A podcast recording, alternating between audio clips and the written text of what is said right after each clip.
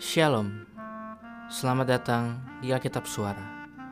Firman setiap hari, sikap dalam masa yang sukar.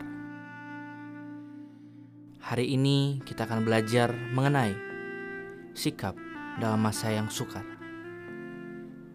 Saya mengajak kita untuk mempersiapkan hati dan memfokuskan diri kepada Kristus serta kasihnya.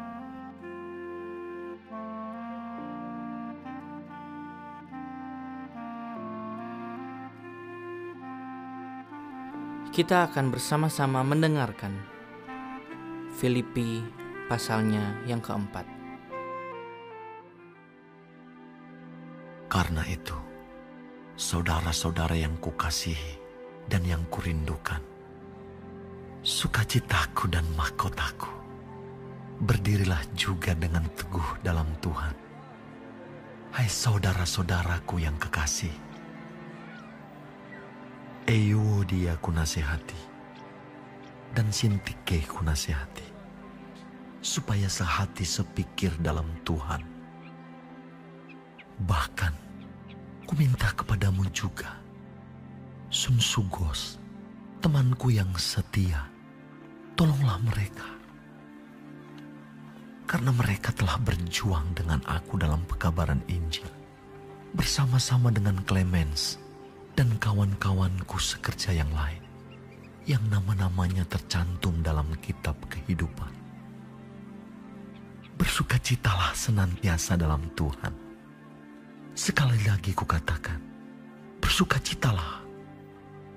Hendaklah kebaikan hatimu diketahui semua orang. Tuhan sudah dekat.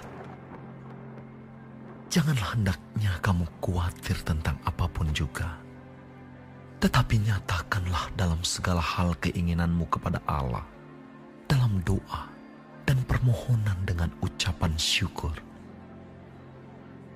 Damai sejahtera Allah yang melampaui segala akal akan memelihara hati dan pikiranmu dalam Kristus Yesus.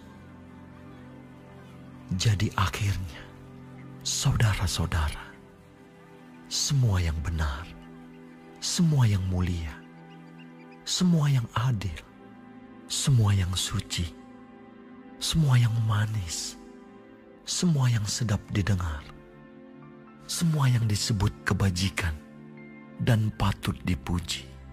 Pikirkanlah semuanya itu. Dan apa yang telah kamu pelajari, dan apa yang telah kamu terima, dan apa yang telah kamu dengar, dan apa yang telah kamu lihat padaku, lakukanlah itu. Maka Allah sumber damai sejahtera akan menyertai kamu. Aku sangat bersuka cita dalam Tuhan bahwa akhirnya pikiranmu dan perasaanmu bertumbuh kembali untuk aku. Memang selalu ada perhatianmu tetapi tidak ada kesempatan bagimu. Kukatakan ini bukanlah karena kekurangan, sebab aku telah belajar mencukupkan diri dalam segala keadaan. Aku tahu apa itu kekurangan, dan aku tahu apa itu kelimpahan. Dalam segala hal dan dalam segala perkara, tidak ada sesuatu yang merupakan rahasia bagiku. Baik dalam hal kenyang maupun dalam hal kelaparan. Baik dalam hal kelimpahan maupun dalam hal kekurangan. Segala perkara dapat kutanggung di dalam dia. Di dalam dia yang memberi kekuatan kepadaku. Namun baik juga perbuatanmu bahwa kamu telah mengambil bagian dalam kesusahanku. Kamu sendiri tahu juga, hai orang-orang Filipi, pada waktu aku baru mulai mengabarkan Injil, ketika aku berangkat dari Makedonia, tidak ada satu jemaat pun yang mengadakan perhitungan hutang dan piutang dengan aku, selain daripada kamu. Karena di Tesalonika pun, kamu telah satu dua kali mengirimkan bantuan kepadaku.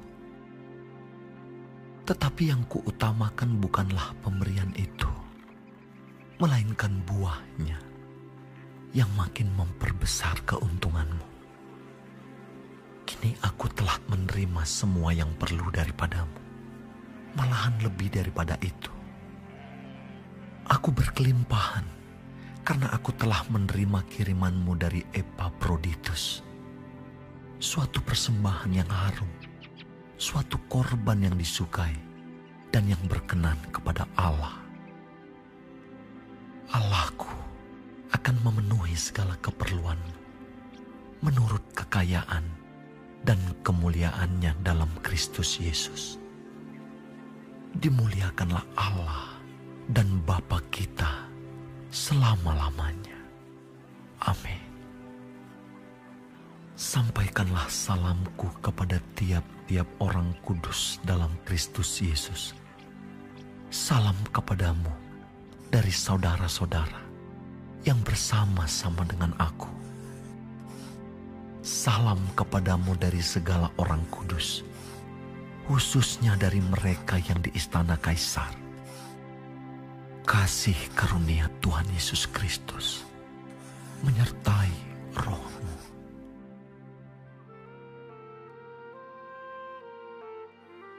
Apa yang baru saja kita dengar dari Paulus tidaklah lahir dari tempat yang tenang tidaklah lahir dari kenyamanan ataupun keistimewaan yang dimiliki Paulus oleh karena pemberitaan Injil.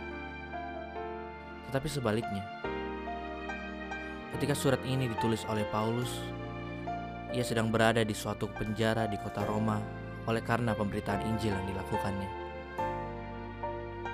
Secara manusiawi, situasi seperti ini tentu saja bukanlah situasi yang ideal bagi seseorang untuk bersuka cita. Namun, Paulus bukan hanya bersuka cita dalam situasi yang berat. Ia bahkan mengajak setiap orang yang mendengar pesannya untuk bersuka cita di dalam Tuhan.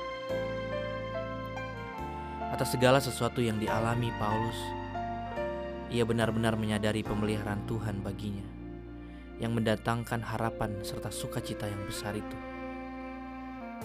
Itulah sebabnya kendati dihadapkan dalam situasi yang sulit sekalipun, Paulus tidak menjadi putus asa. Seringkali di dalam hidup kita, saat kita menghadapi tekanan yang berat, ketika kita mendapati diri kita berada dalam situasi yang mungkin menurut pandangan kita sendiri merupakan situasi yang tidak sepadan dengan perbuatan baik yang telah kita perbuat. Kita menyalahkan keadaan, atau lebih parah dari itu, kita mempersalahkan Tuhan.